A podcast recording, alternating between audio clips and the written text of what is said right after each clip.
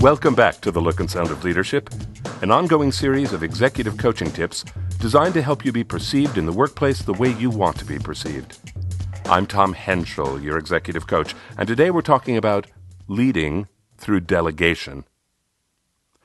Simon needed to delegate. His boss had made it one of his development goals, and the feedback I'd gathered about him mentioned it repeatedly. He didn't resist the feedback. He said, I wish I could delegate, but I just can't. I prompted him, because my folks aren't ready.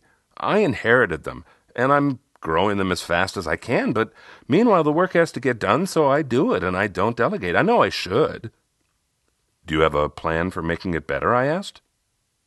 He looked as if he'd gotten a little electric jolt. Plan? No. That's why everyone's so annoyed with me.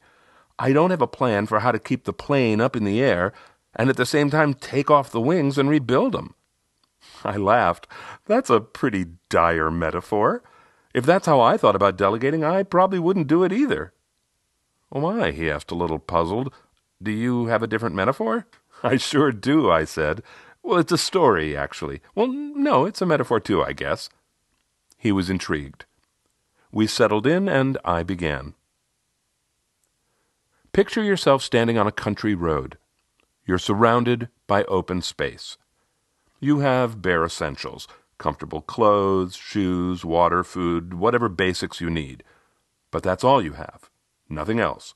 No pencil or knife or tools, let alone a car or a phone. Your task is to travel on the road ahead of you. Along the road are many gates. Once you pass through a gate, resources will become available to you.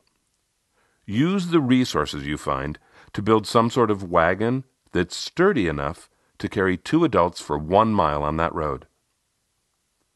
As you set off, you learn that this wagon building challenge has existed for generations. Many people you know have been playing it for years without your knowledge, and they continue to play it. Many of them will help you. Some won't. Now stop. Now imagine yourself having played that challenge for 10 years. Having learned through experience, you've become a bit of an expert. You begin the challenge once more. As you do, a person approaches who's clearly a first timer. She is like you were 10 years ago. You don't stop your challenge to do hers, but you're happy to help if she wants it. As you talk, you discern she isn't a rank beginner. She knows many fundamentals, so you can send her to other gates, often five or six gates away, to execute tasks of her own. Periodically, she returns to show you her progress. Pretty soon, she completes her first challenge by delivering a wagon of her own.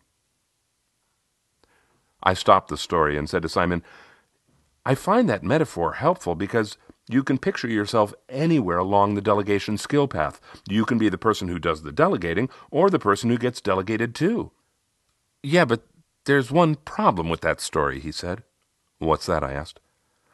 That woman is building her own wagon. She's not helping me with mine. I'm not delegating to her. She's off on her own. Yes, I agreed, unless you think of building a wagon as much larger than just building a wagon. Think of building a wagon as a metaphor for any business endeavor. It could be a department, or a project, or a company. Building a wagon just means work. In that metaphor, she could be part of your team. Oh, he said. I could tell he was resizing building a wagon into something much bigger than he'd been picturing. He looked up at the ceiling and then said, But is that delegation? Sending people to build their own wagons? No one's ever asked me that before, I said. After considering his question, I said, Delegation might be sending people off to build their own wagons, but that's not all it is. I think delegation has three steps. Really? There are three steps? That's great, he said, and he readied his pen with a click. I said, Step one, assess the work. What's the goal? What will the major milestones be? Be specific. Not every wagon is the same. As a leader, you get to decide if a rolling platform will be good enough or if you need an elaborate chariot. Sure, he said, almost to himself, making the smallest of notes. I don't have a problem assessing the work. I know which gates have the resources I need, and I know the milestones. I just don't always think my people can do the work. Well, that's step two, I said. Assess the person. He made another quick note. I went on, Some folks are like that woman in the story. You can send her through five or six gates all on her own. But some people are closer to the blank slate you were ten years back when you first found out there was a challenge. Those people need to be given nearby gates and need to come back to you more often. He nodded his head.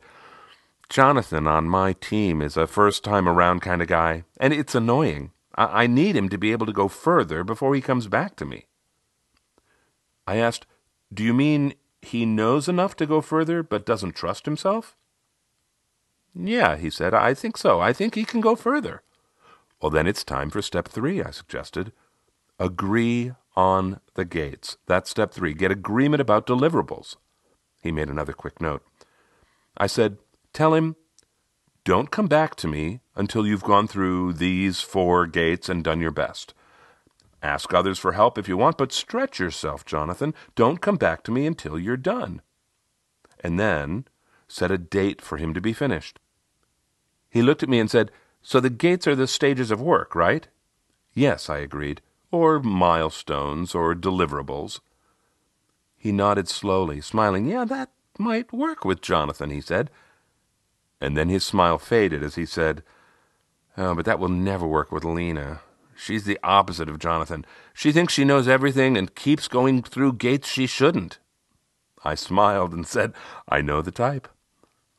Well, I, I definitely need to agree on gates with her. I've been hoping she'll wise up and use some good sense, but I don't think that's going to happen. I asked, Are you concerned about how she's doing her work? Oh, no, no, no, I'm not micromanaging her. She's just not savvy about when she needs to slow down and get buy in. So she has poor judgment and causes damage sometimes, I said. It's not that she's going further than you're comfortable having her go. He smiled, as if we were suddenly dueling with our wits. You mean, am I being a control freak? I laughed. No, I didn't mean that. Besides, you know, one man's control freak is another person's hands off manager. If someone wants to review every comma in a hundred page report, I say go ahead, as long as it doesn't become a bottleneck and back up the work. Which is what people say is happening with me, said Simon.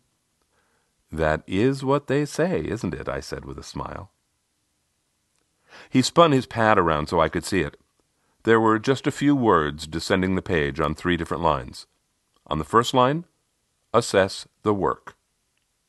Second line, assess the person. Third line, agree on gates. And he had put quotation marks around the word gates. He said, It can't be as easy as this, or I'd already be doing it. Well, I said, everyone has their own reason for not delegating. But usually it's more about the leader than about the team. For example, you keep saying your team isn't ready, but the longer you wait to delegate to them, the longer they aren't ready. What else is stopping you? Without a beat, he said, It takes so much time. Yeah, it sure does, I agreed. And that's why people say it's faster. And he finished my sentence It's faster to just do it myself. Right, I said. And that's a fine short term solution. But it doesn't help build your team's strength. And it doesn't allow you to do the level of work you're supposed to be doing. If you don't let them build their own wagons, you'll never become senior, and they'll never become expert. He shook his head, combining a look of, I know you're right, with, I'd rather take my licks and not do it. Look, Simon, delegation isn't any one specific skill. It's a broad spectrum of behaviors. With some people, you'll be hands off and trust them to do large chunks of work. With others, You'll put up lots of gates and check ins. Not all delegation is equal. He said, That sounds like situational leadership. I took a course on that a couple years ago. That's a perfect connection, I agreed. I love that model because it demands that you delegate differently to different people. Well, thinking of it that way makes it a little easier to start doing it. But it's still going to take a lot of time. Yeah, I said sympathetically. You need to take the time to delegate if you're going to achieve the look and sound of leadership.